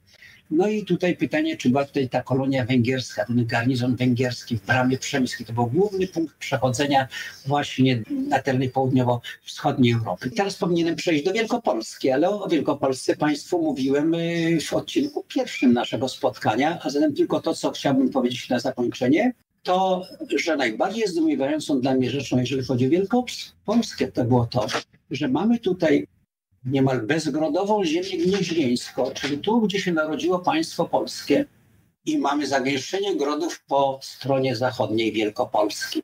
A zatem to, co potem znikło, jak powstało państwo polskie. I to był, że tak powiem, przedmiot mojego poprzedniego spotkania. Próbowałem wyjaśnić, jak to się stało, że tu powstały grody, a tutaj znikły te grody. I to byłoby na tyle. Dla tych, którzy chcieliby trochę jeszcze więcej, to są te główne publikacje, w których piszę o tych rzeczach, które Państwu miałem przyjemność dzisiaj przedstawić. Dziękuję bardzo za uwagę. Tak jest. Ja bardzo dziękuję. Myślę, że nikt się nie spodziewał, że będziemy mieć podróż po całej Polsce dzisiaj, która miała no, trwać trochę dłużej. Obiecałem, że będę szanownych gości trzymał do 20.15, ale za 5 minut będzie to 20.15, więc mam nadzieję, że się nic nie stanie, jeśli trochę dłużej Was potrzymam. Na zakończenie oczywiście jak najbardziej, jeśli ktoś jest zainteresowany tym, co działo się w Wielkopolsce, zachęcam do obejrzenia naszego pierwszego spotkania z panem profesorem i oczywiście zapraszamy na wystawę do Gniezna, Przedpolska, Ziemie Polskie w czasach plemiennych. Mieliśmy zadać Ewelinie pytanie zaraz po tym, jak przejrzy sobie, przy, przyglądnie się całej prezentacji, ile tam zabytków można zobaczyć, które były tutaj pokazywane. No powiem, że sporo, sporo, bo sobie nawet wynotowałam i tak idąc od północy, od Pomorza to mamy Kolię ze Świlubia, o którym pan profesor wspominał, z cmentarzyska Kurhanowego. Z Wolina nic nie mamy, ponieważ e, jakieś dwa tygodnie temu zamknęliśmy całą wystawę poświęconą Wolinowi, Wola, Wolin Słowian czy Wikingów.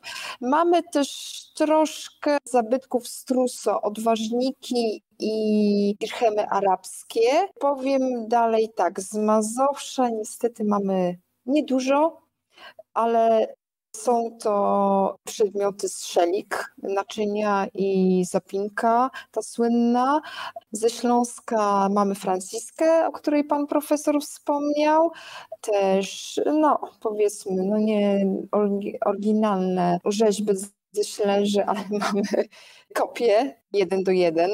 Tak, mamy też, no powiem tak, z Łęczycy nic nie udało nam się pozyskać, ponieważ tam ostatnio przecież było otwarcie grodu oddziału Muzeum z Łodzi, więc no, siłą rzeczy nie otrzymaliśmy, ale mamy misy żelazne, o których Pan wspominał i tu tylko powiem, że kilka dobrych lat temu Paweł Rzeźnik w którymś z artykułów zapowiedział, że ma odmienną teorię, ale jeszcze z tego co wiem, nie odpublikował odnośnie tych mis Śląsk. Cały czas czekamy. Jednak te misy, tak, Krzywny żelazne też mamy z Piotra Wina między innymi. Z Chodlika to powiem tak, że mamy całą gablotę chodlikowską i mamy te wszystkie, to jest debiut w ogóle muzealny, tych wszystkich artefaktów, o których pan profesor mówił, plus jeszcze guzek z porządzenia jeździeckiego z tego grobu, z Chodlika, czyli tego jedynego dotąd chyba na Słowiańszczyźnie grobu ludzko-końskiego,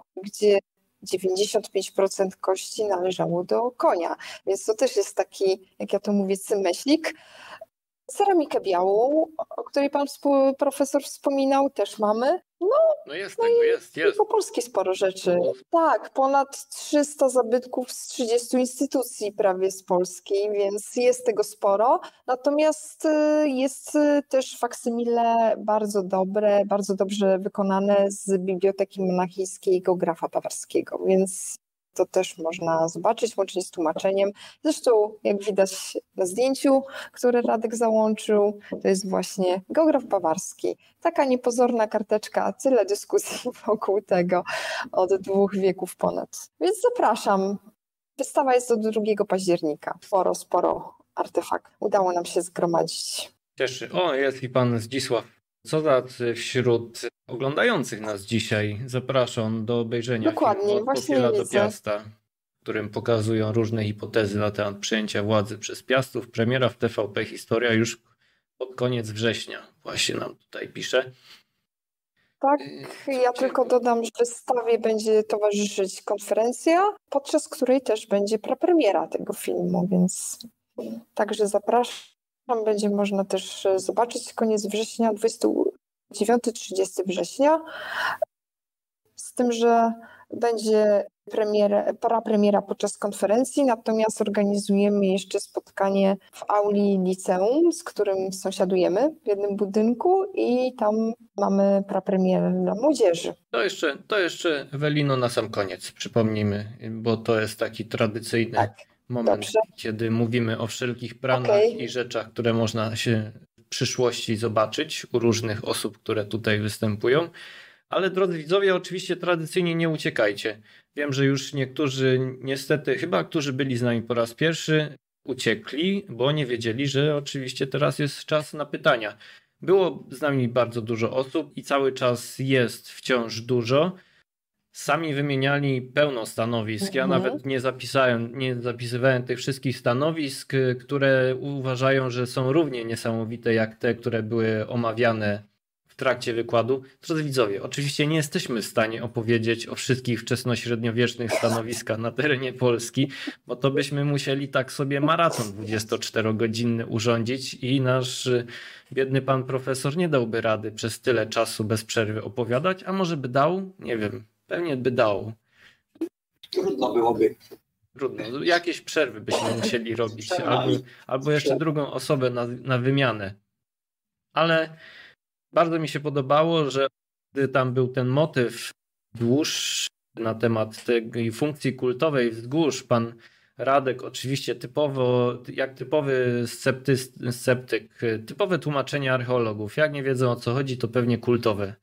I gdzieś tam dyskusja się potoczyła, ale do mnie, do mnie przemawia jednak to, to, to, to tłumaczenie pana profesora. To jednak ma, szczególnie ten, ten w Płocku wyniesiony obiekt i całkowicie inaczej zagospodarowany, nie składnie. Ja może tylko powiem, że moje pytanie dotyczyło z jakich powodów to wzgórze nie zostało zasiedlone, jeżeli dookoła było gęste osadnictwo. Najładniejsze miejsce. Tak no chyba, że uznamy, że był tam powiedzmy no, miejski park. No, jeżeli mamy aż taką wyobraźnię. To już w ogóle nie wiem, czy miało takie miejsce. Coś. Kolodzy nie pozwolili tam nic budować. No. Ale to już byłaby jeszcze większa fantazja, aniżeli udawanie, że nie ma problemu. No. Tak, tak. Pani Grażyna, stały wicy, też również zauważyła, że jednak no, czasem się śmiejemy, że o tych funkcjach kultowych, ale jednak coś, coś w tych kultach zawsze było i to te społeczności przez tysiąclecia, nawet dłużej jednoczyło, więc na pewno coś jest na rzeczy. Pan Tomasz, który zawsze jest największym orędownikiem Pomorza wśród naszych widzów, Pisze, że wały poniżej wyniesienia Majdanu są analogie na szczycie Rowokołu na Pomorzu. Mały mają podobne i podobnie jego funkcja nieznana mhm. jak w Radomiu.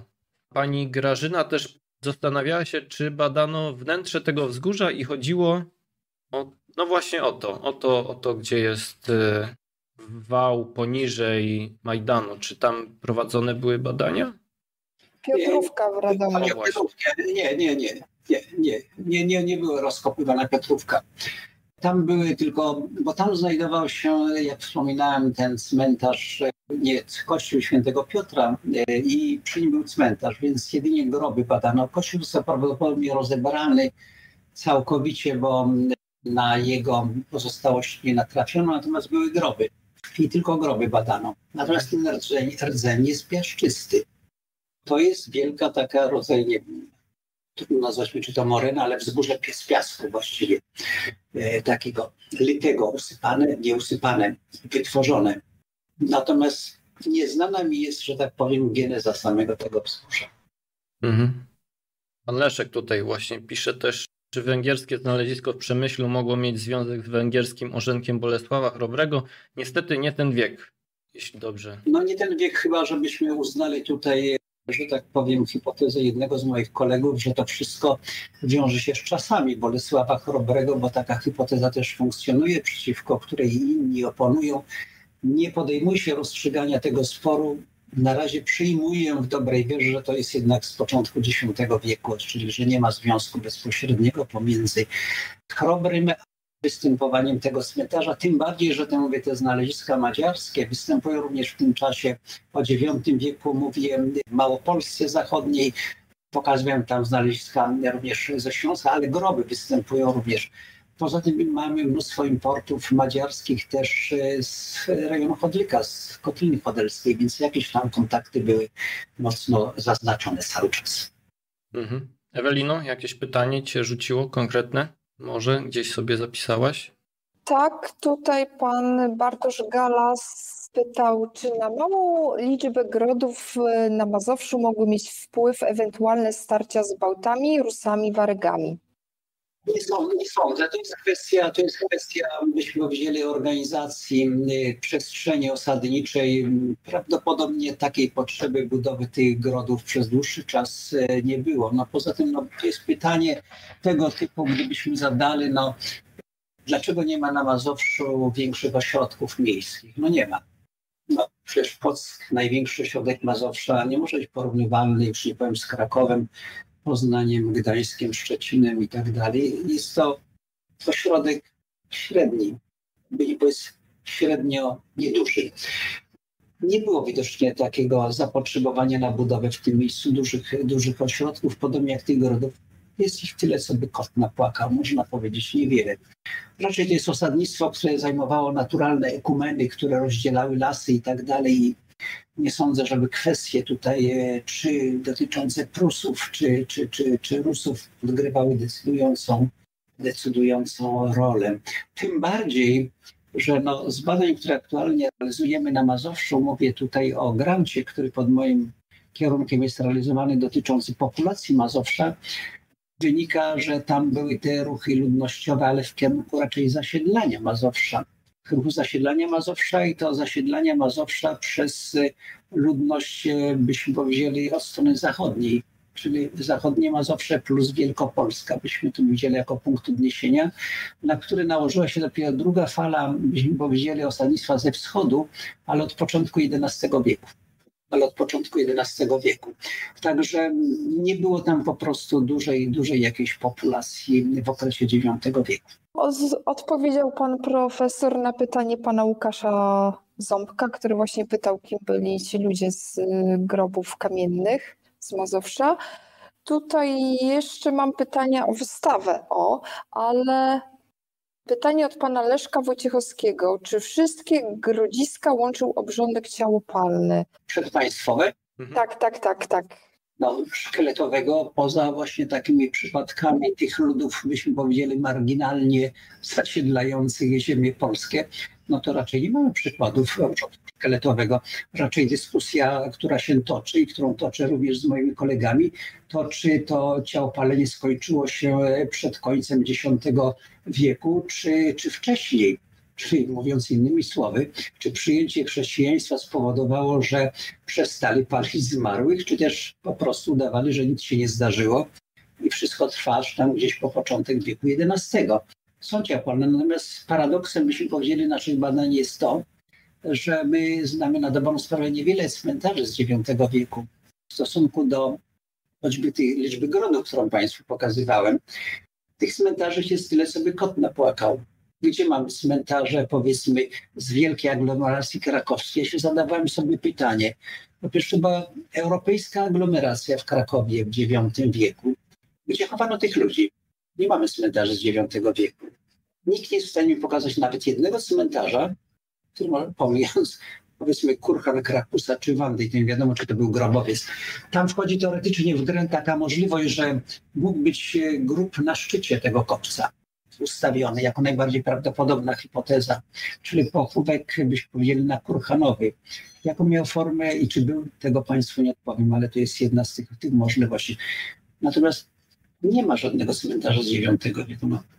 Można by przyjąć, że chowano ich w sposób dla nas całkowicie niepostrzegalny, to znaczy powierzchnie typu tak jak te groby Altkebel czy coś, ale nie ma, naprawdę nie ma cmentarzy jako takich. Tam, gdzie one są, no to jest tyle sobie kot napłakał.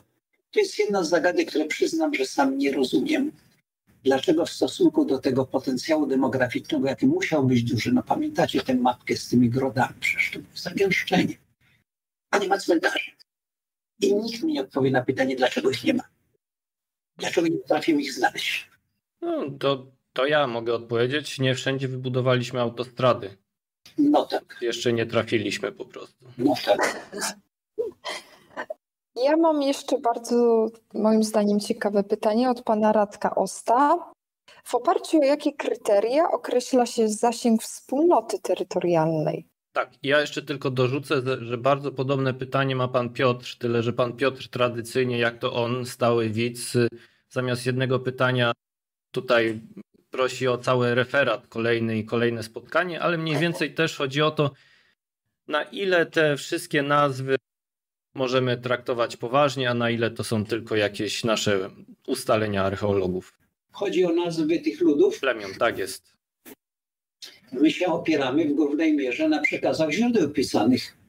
No jeżeli mamy y, o Mazowszanach, y, co prawda późny przekaz, bo z pierwszej połowy XI wieku, to są lata 40 XI wieku, jest trudno uznać, że w tym czasie nazywali się oni inaczej, tym bardziej, że jest region Mazowsze i pisze się o Mazowszanach i to samo, jeżeli chodzi o e, powiedzmy tych wymieniane te ludy e, przez geografa bawarskiego.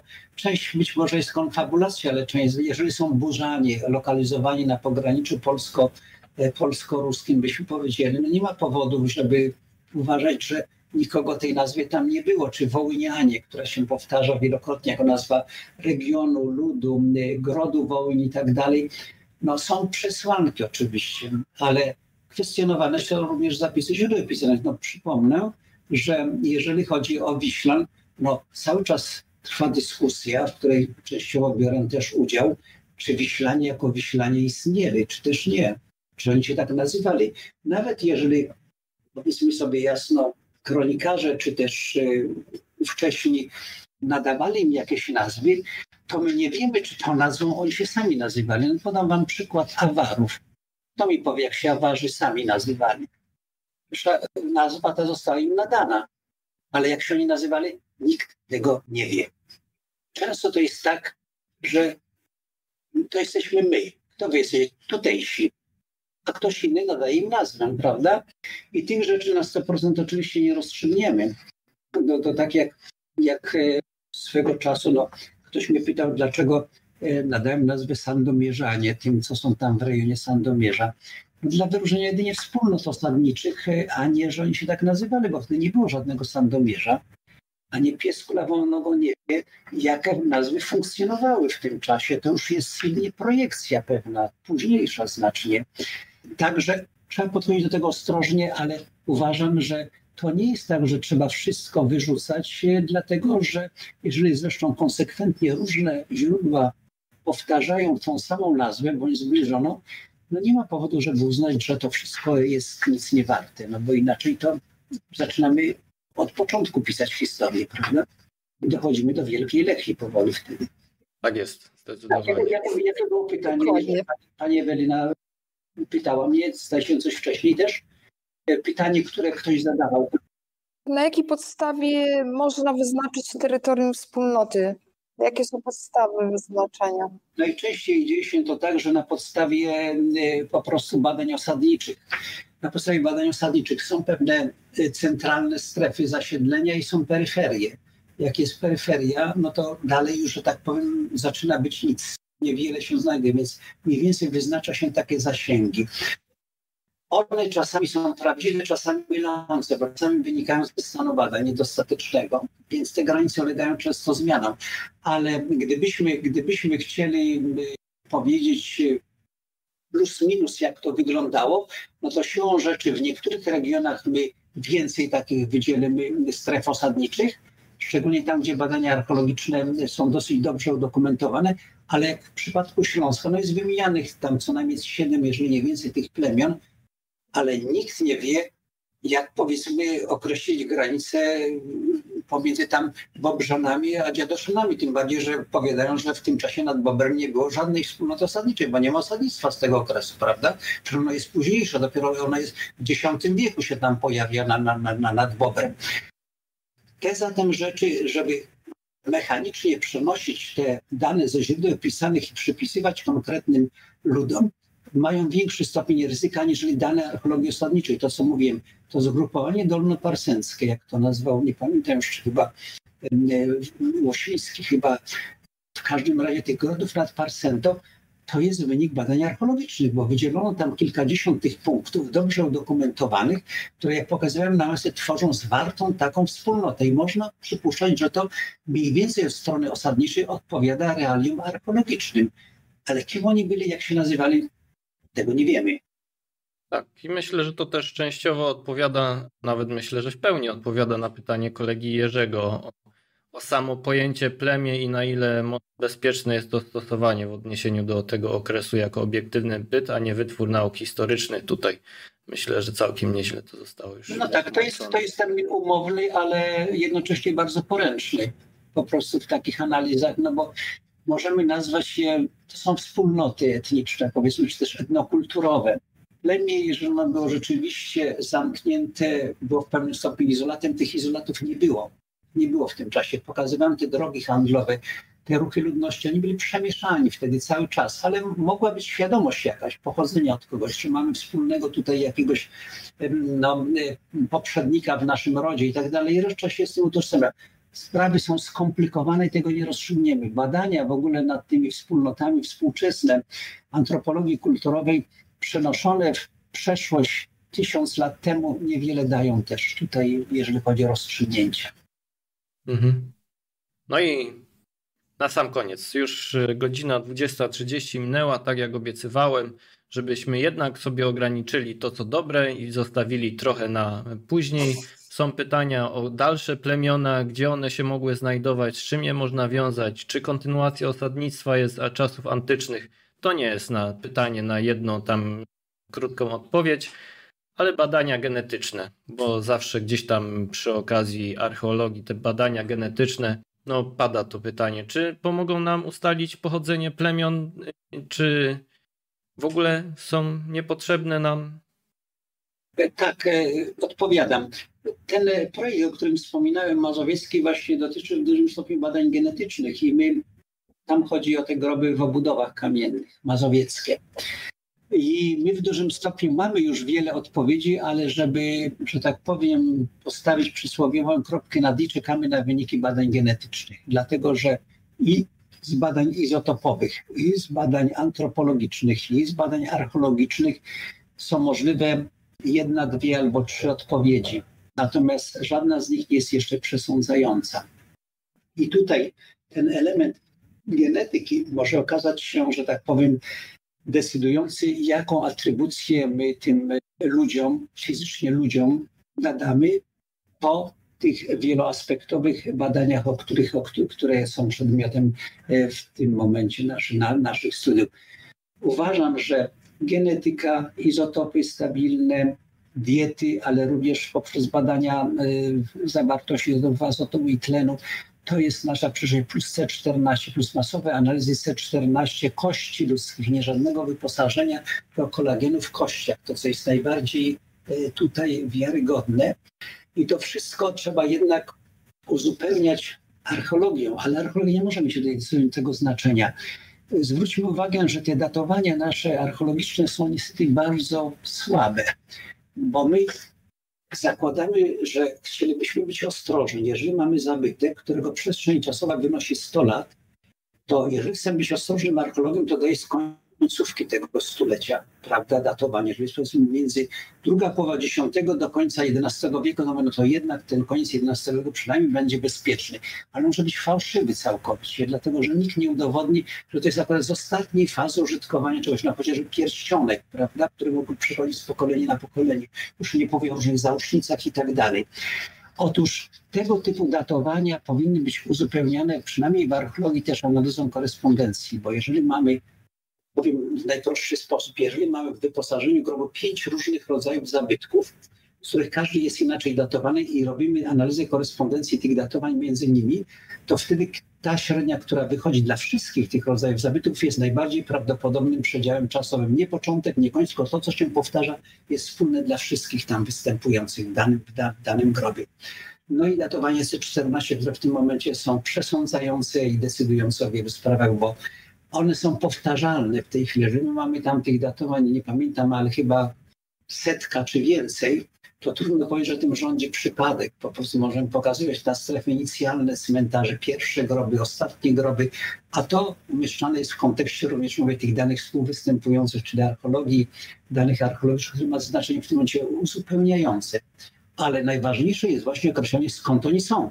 I to jest właśnie genetyka, i to są właśnie badania izotopowe, które dają, no i jak najwięcej o nich samych, czyli antropologia w różnych aspektach zaawansowanych badań też. To jest to, co w tej chwili ma przyszłość. Tak jest, tak jest. To świetnie powiedziane i tak y, z przyzwyczajenia, bo zwykle tu jestem sam.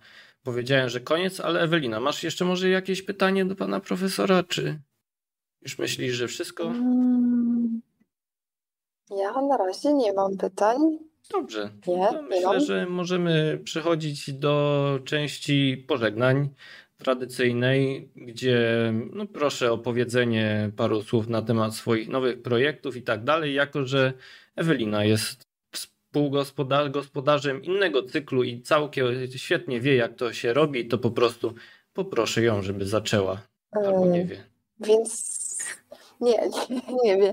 To znaczy tak, y, no oczywiście Wielka Lechia, na którą zapraszamy od 14 sierpnia. Wystawa o tym, jak nie zapełniać białych plam historii, o czym tak jak tu pan profesor też mówił o zagadkach. Wielka Lechia to jest zapełnianie białych plam na siłę. Zapraszamy serdecznie.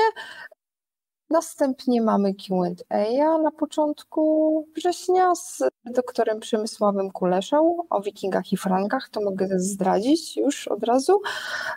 No i konferencja, na której pan profesor będzie. Radek też z tego, co tu mówił, to prawdopodobnie może też się pojawi. No, towarzysko. Ja tylko jeszcze chciałam powiedzieć, bo odnośnie przedpolskiej wystawy, na którą też zapraszamy, ona będzie tylko do 2 października. Natomiast tutaj pojawiły się pytania więc odpowiadam, tak, wystawę można obejrzeć online, jest na naszej stronie Wirtualne Zwiedzanie, na stronie Muzeum Początków Państwa Polskiego i tak można zobaczyć zabytki ze Stradowa, ale też sporo zabytków z Santoka, łącznie z tkaninami. Więc chyba wszystko ode mnie. Panie Dziękuję. Ekran dla Pana.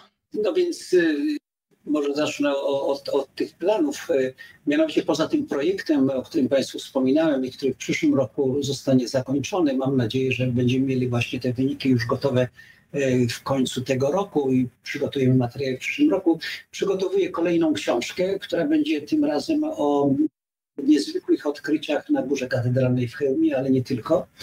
E, chodzi o zespół rezydencjonalno-sakralny króla Daniela Romanowicza.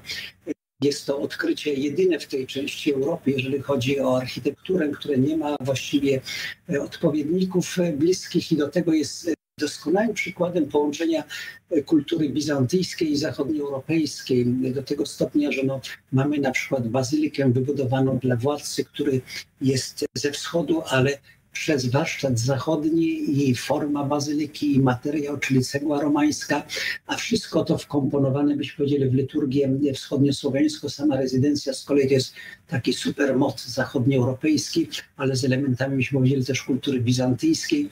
Coś, co jak mówię, jedynie da się pokazać na rekonstrukcjach, ponieważ nigdzie takie rzeczy właściwie w praktyce nie zaistniały. I to jest to. Natomiast jeżeli chodzi teraz e, o podziękowanie, no chciałem przede wszystkim Wam podziękować za organizowanie tych spotkań, bo to jest e, bardzo dobra płaszczyzna, żeby jednak upowszechniać archeologię i jej, tak jakbyśmy powiedzieli, barwne obrazy, które no, pobudzają wyobraźnię, które no, nas nie tylko uczą, ale również dostarczają nam wiedzy. Poza tym no, mam wrażenie, że przynajmniej część z oglądających jednak te niektóre miejsca odwiedzi że będzie chciał je zobaczyć z bliska. No i oczywiście dobrze mi się świadomość, że w każdym moim regionie jest też coś takiego, o którym można po prostu opowiedzieć innym. Świetnie powiedziane. Ja jeszcze tylko do, te, do tego dodam. Wyczytałem gdzieś w komentarzach, że pan Piotr napisał, tak sobie słucham i słucham i przypominam sobie kłótnie z rodzicami, gdy lata temu chciałem iść na archeologię. Oberwało mi się, że chcę jechać do Egiptu, bo w Polsce przecież nic nie ma. I tak rozwiały się marzenia. Niby kocham swoją pracę, ale żal wciąż pozostał. I właśnie tutaj dziękuję Wam za archeologię żywą, serię kontekstu i panu profesorowi od wykładu, którego pokochałem te webinary. Domyślam się, że chodzi o ten nasz poprzedni, o rywalach rodu Piastów. Ja nie będę ukrywał, że również dziękuję, bo no naprawdę nie wiem, czy spodziewał się pan, że będzie się cieszył aż taką popularnością ten odcinek? Nie. Ja nie. też, ja tak samo i bardzo dziękuję za to, że nam się udało go zorganizować wspólnie. Bardzo dziękuję również wszystkim, właśnie tak jak widzą, tak jak pan Piotr, którzy no, dołączyli do nas, zasubskrybowali nasz kanał i no, cały czas są z nami, oglądają. Nawet niektórzy widziałem pierwszy raz na żywo się w końcu udało i piszą, że było niesamowicie fajnie.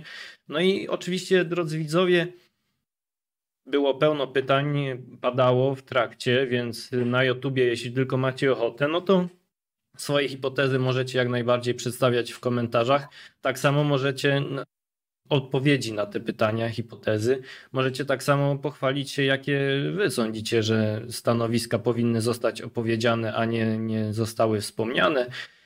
Wiem, że i inni specjaliści nas oglądają, więc może i odpowiedzą, no ja na pewno będę się starał, jeśli będzie Was naprawdę jakiś problem gnębić, no to postaram się odpowiedzieć na to.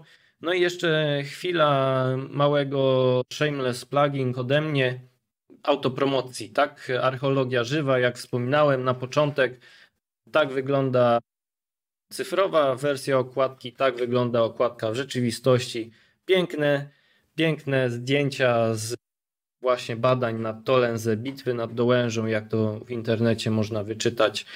Przysłali nam koledzy z Niemiec żadnych problemów nie robili. Bardzo się ucieszyli, że to zdjęcie pojawi się na okładce. Artykuł przez kolegę Jakuba Okonka napisany świetnie. Tak jak zawsze, w bardzo zrozumiały sposób. W końcu po tylu artykułach się doczekał, że jego tekst pojawił się na okładce, więc mam nadzieję, że bardzo się z tego powodu cieszy, ale i również inne interesujące artykuły, chociażby no, nasze poprzednie spotkanie o badaniach w Zawichoście, no to tam jest bardzo zwięzłe tekstowe podsumowanie od profesora Marka Florka.